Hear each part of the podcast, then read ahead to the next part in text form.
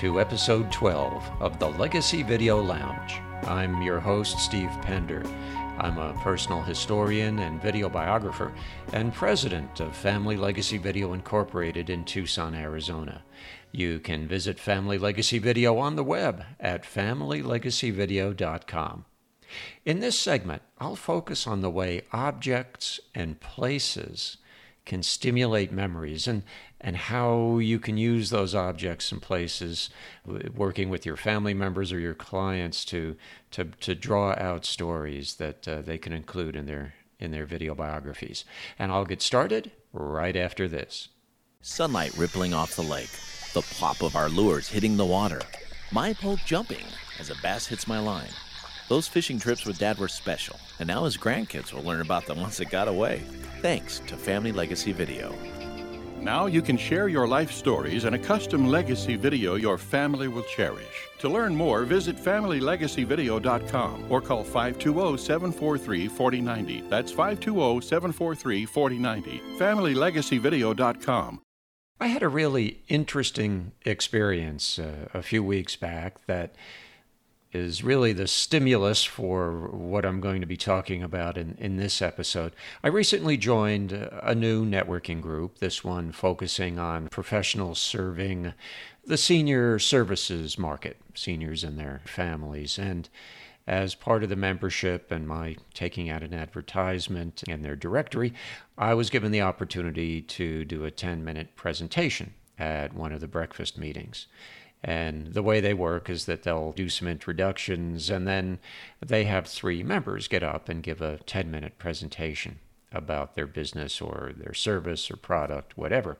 So, on this particular day, uh, I was included on the bill. I wound up going second and gave what I thought was a, a, very nice, concise, emotional, and inspiring presentation about family legacy video. Well, I sat down, and then the third presenter, the final presenter of the morning, got up. Very nice gentleman, I'd say uh, late 60s. And before he got started talking about his business, he turned to me and, and he said, I want to touch on something that this gentleman was, was talking about and inspired me to think about. So I was kind of surprised, but um, he got my attention. And as I listened, he told a story about a, a visit to the Minneapolis St. Paul area, and he went to a uh, a mansion there that has since become a museum. Now, it turns out that the mansion had belonged in the past to uh, a railroad baron, and uh, he, of course, had a staff to run his estate and run the house. Well, two of the people on the estate at that time turned out to be this fellow's grandparents. The uh, grandmother had worked in the kitchen, and the grandfather uh, on the grounds uh, somewhere.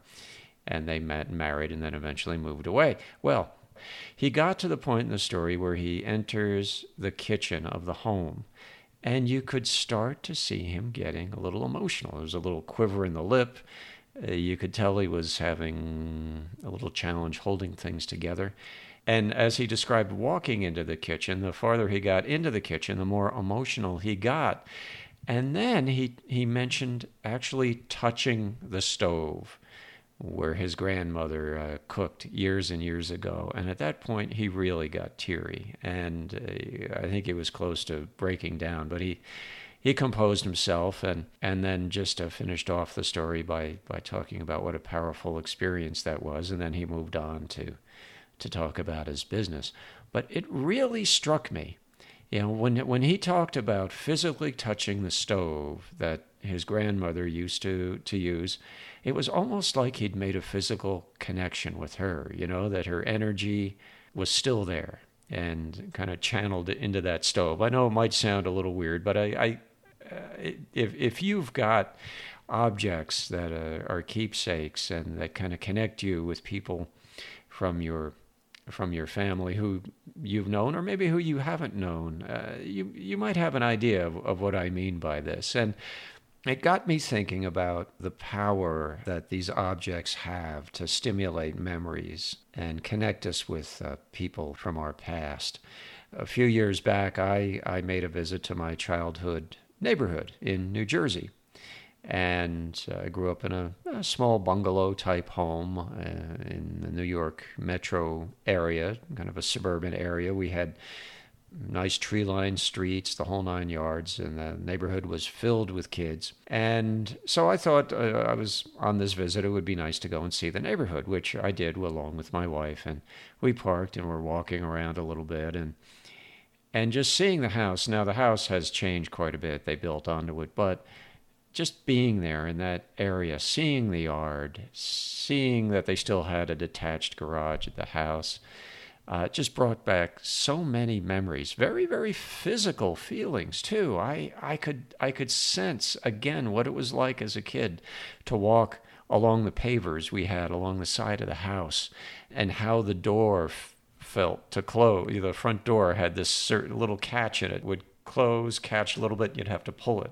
And the sound came back too, because it had a certain squeaky type of sound when it caught, and then, uh, you know, when you had to pull it the rest of the way.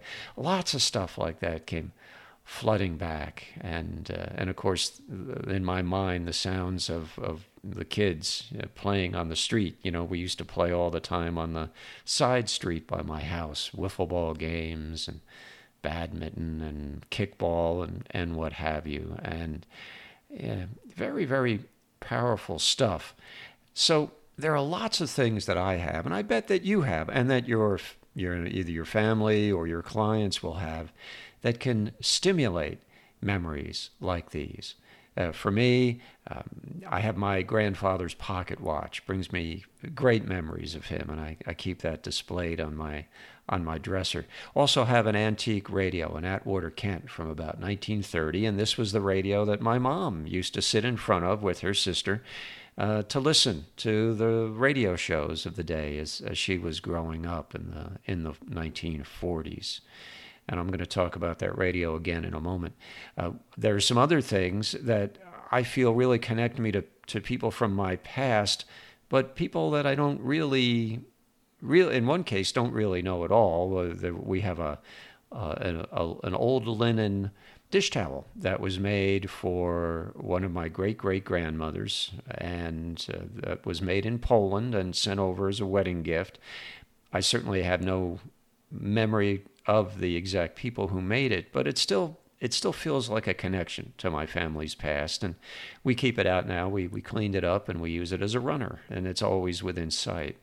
And then I have my great grandfather's uh, meerschaum pipe, and uh, so I have that in a little case. And I know him only by a couple of photos and some information I found searching on the web. But it's just a wonderful family keepsake, a physical and emotional connection to my family's past.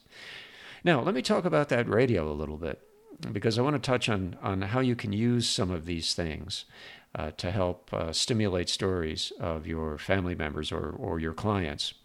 You know, like photos, which can certainly stimulate a lot of memories and a lot of stories, these objects can as well. So, if you're meeting with someone who you're going to interview for a video biography, you might want to have them collect some of these objects and handle them and talk about them and, and the memories they associate with them and the, and, and the people as well. It might give you some insights that you could use then to include in your, your questions.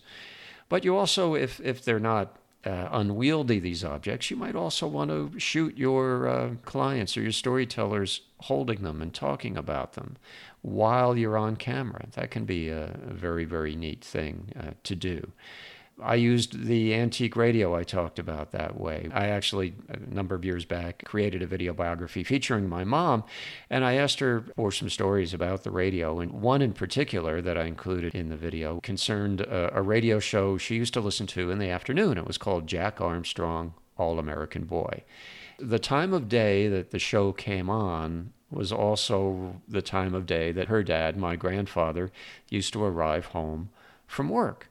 My mom also had a dog. And whenever she turned on the radio and the opening theme for Jack Armstrong, All American Boy, came on, the dog's ears perked up. It would run right to the front door and wait for my grandfather. And then he'd enter. it was almost uh, on cue, like it was all scheduled. And it was just a cute little story. So, what I did, I had the, uh, we did the interview, and the radio we included it in the background, but it was too big to actually have, of course, my mom handling it.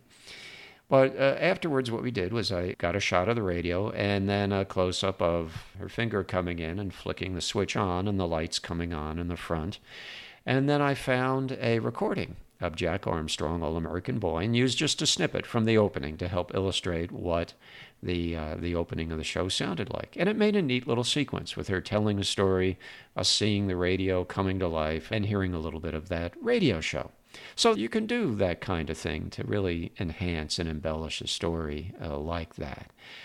You know, another thing to think about are, are places, like I described with uh, the visit to my childhood home. Being in a certain place can also really stimulate memories. And, and if it's a possibility for your video biography project, you know, you might want to spend part of the time visiting a certain place with the storyteller. Could be like, in my case, a childhood home, could be a business, could just be a town, or just any location that might have played an important role in the storyteller's life being in that place could really stimulate some really interesting stories. You'd have to think about the logistics of shooting in a certain place, how you're going to do that, whether handheld video camera or on a tripod, the audio, perhaps using a wireless microphone as you walk around, that sort of thing. But it can be a very, very effective use of place to stimulate stories for a video biography. So, really, that's about all I wanted to talk about today. I wanted to get you thinking about how to use places and objects to stimulate these stories and also to include in your family's or your clients' video biographies. And if you've uh, if you've already done something like this, if you've gone to a certain place, used a certain object, and included it in a video biography in a creative way, shoot me an email and let me know. Uh, you can uh, reach me at Steve at familylegacyvideo.com. And I'll mention that email address one more time as we close. So that's it for this segment of the Legacy Video Lounge. If you have any questions or comments, please email them to me at steve at familylegacyvideo.com. And if you like this podcast, please do subscribe. Until next time, I'm Steve Pender reminding you that everyone has a story. Isn't it time you told yours?